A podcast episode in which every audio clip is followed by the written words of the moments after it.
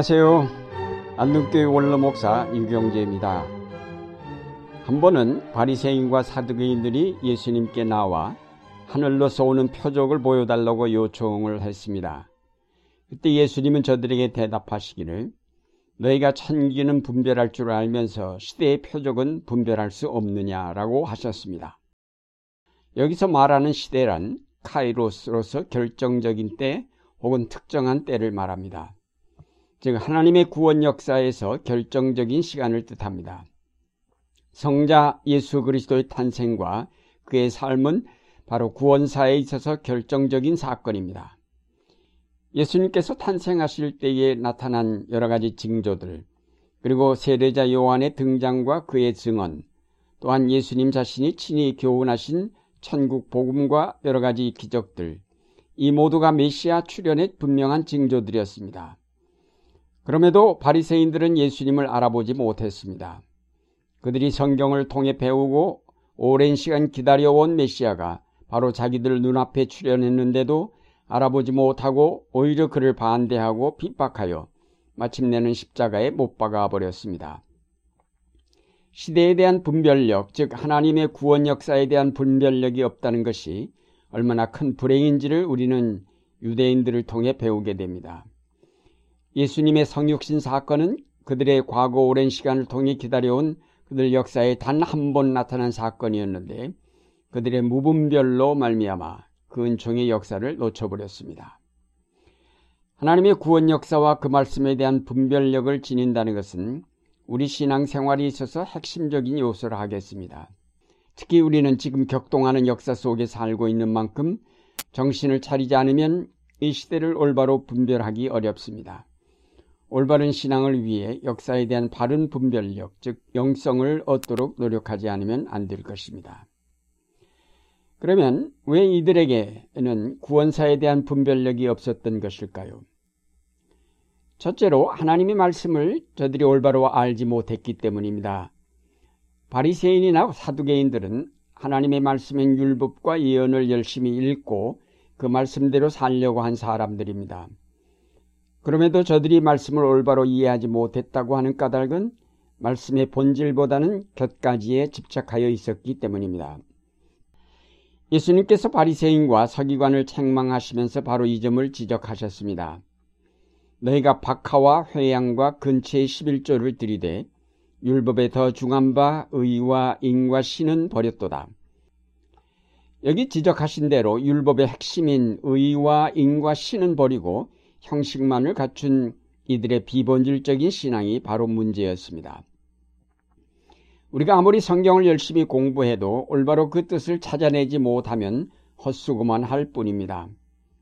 가령 신명기 28장에 보면 성읍에서도 복을 받고 들에서도 복을 받을 것이며 내 몸의 소생과 내 토지의 소산과 내 짐승의 새끼와 내 우양의 새끼가 복을 받을 것이며 내 광주리와 떡반죽 그릇이 복을 받을 것이며 네가 들어와도 복을 받고 나가도 복을 받을 것이니라고 하였습니다.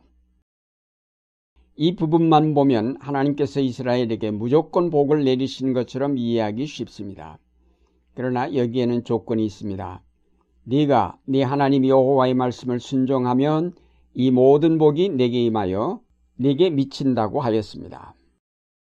이 말씀이 원래 강조하려는 것은 복받는 데에 있는 것이 아니고 하나님의 말씀에 대한 순종입니다. 우리가 성경을 읽을 때 말씀의 강조점이 어디에 있는가, 핵심이 무엇인가를 올바로 파악하는 일이 대단히 중요합니다. 우리는 하나님의 말씀을 통해서 그가 이루시려는 구원의 역사를 통찰할 수 있어야 할 것입니다. 전체의 뜻을 파악하지 못한 채 부분적인 말씀에 매일 때 이단이 나오고 잘못된 설교가 나오게 됩니다. 하나님의 말씀에서 우리가 구원의 역사를 보지 못한다면 그 말씀은 이 시대와 상관이 없는 그야말로 한낱 고전에 머물고 말 것입니다. 시편 119편에 보면 내가 주의 증거를 묵상함으로 나의 명철함이 나의 모든 스승보다 승하며 주의 법도를 지킴으로 나의 명철함이 노인보다 승하니이다 라고 하였습니다. 이 시인은 말씀을 통하여 명철함을 얻었다고 하였습니다. 명철함이란 그 시대를 분별할 줄 아는 지혜를 말합니다.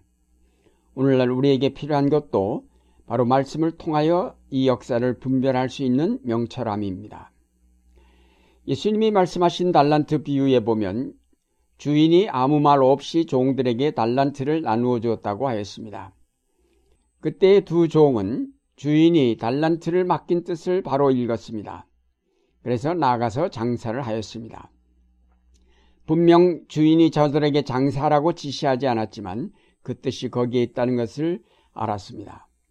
그러나 한 달란트 받은 종은 이런 주인의 뜻을 올바로 알지 못했습니다.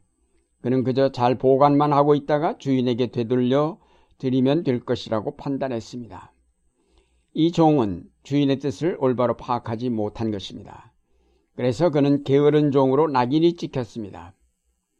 오늘날 우리도 말씀의 본질을 바로 해석하고 파악하지 못할 때 바리새인이 될 수밖에 없습니다. 분별 없이 복받기 위해서만 이리저리 몰려다니는 어리석은 그리스도인이 되기 쉽습니다. 우리는 하나님의 구원 역사를 눈을 들어 살핌으로 이 시대의 징조를 분별할 줄 아는 그리스도인이 되어야 하겠습니다. 둘째로 바리새인들이 분별력을 갖지 못한 까닭은 저들이 너무 형식에만 치우쳤기 때문입니다. 저들은 메시아의 출현은 영광스럽고 화려하며 능력 있는 모습일 것이라고 기대하였습니다. 그들의 이 형식에만 치우친 그릇된 선입관 때문에 초라한 모습으로 나타나신 예수님을 올바로 영접할 수 없었습니다. 예수님에게는 막강한 권력도 없었고 영광스러운 모습도 없었습니다. 그는 다윗의 후손에서 나시기는 하셨지만 초라한 시골 출신이었고 목수의 아들이었으며 따라서 그에게는 경제력도 없었고 어떤 권력 조직도 없었습니다. 그가 말씀하신 비유대로 하늘의 겨자씨처럼 미미하고 보잘것없는 존재로 오셨기에 바리새인들이 그를 알아볼 수 없었습니다. 예수님은 화려하고 풍요로운 삶 가운데 계신 분이 아니라 곤고하고 가난한 자 가운데 계신 분입니다. 우리가 예수님을 화려하고 아름다운 교회당 그리고 구름대처럼 몰려온 회중들 속에서 만나려 할 때에 그를 놓쳐버리기 쉽습니다. 예수님은 작은 자 가운데 그리고 한두 사람이 모인 곳에 오시는 분입니다. 이스라엘은 아직도 화려하고 큰 권세를 지닌 메시아를 기다리고 있습니다만 그런 메시아는 영영 오지 않을 것입니다. 오늘날 우리 한국 교회는 물량주의에 현혹되어 있습니다. 이것은 자본주의 사회가 우리에게 준 잘못된 인식입니다. 크고 화려하고 많은 것이 좋은 것이다라는 인식이 그대로 교회 안에 들어와 많은 그리스도인이 그런 가치관을 쫓아 이리저리 몰리고 있습니다. 그러나 우리는 거기에 현혹되어서는 안 될 것입니다. 크고 화려한 것이 선이 아닙니다. 오히려 작고 보잘것없는 것 가운데 우리는 선을 찾아야 합니다. 겉으로 나타난 화려함 속에서 영적인 가치를 찾으려 하지 말고 사람들 눈에 보잘것없는 것으로 보이는 것 가운데서 찾아야 할 것입니다. 예수님은 항상 자신을 지극히 작은 자와 동일시하고 계시기 때문입니다. 하나님의 구원 역사는 눈에 보이지 않는 흐름으로 우리의 삶 속에 흐르고 있습니다. 이것을 분별해낼 수 있는 신앙의 눈이 필요합니다. 성령 충만함을 통하여 영적 분별력을 얻을 때 우리는 이 시대의 유혹에 넘어가지 않고 올바로 하나님의 구원사 위에 서게 될 것입니다. 사랑하는 여러분, 분별력 없이 이리저리 방황하는 자, 어리석게 행동하는 자가 되지 말고 하나님의 구원사를 올바로 분별하여 그 역사에 동참하는 자가 되어야 하겠습니다. 우리는 하나님의 뜻을 올바로 파악하고 맡겨주신 달란트를 가지고 부지런히 장사하는 그리스도인들이 되어야 하겠습니다. 하나님의 말씀을 전체로 보면서 거기에 나타난 구원사를 올바로 이해하므로 오늘 그 말씀을 따라 우리의 현실을 판단하면서 예언자의 사명을 감당해 가야 하겠습니다.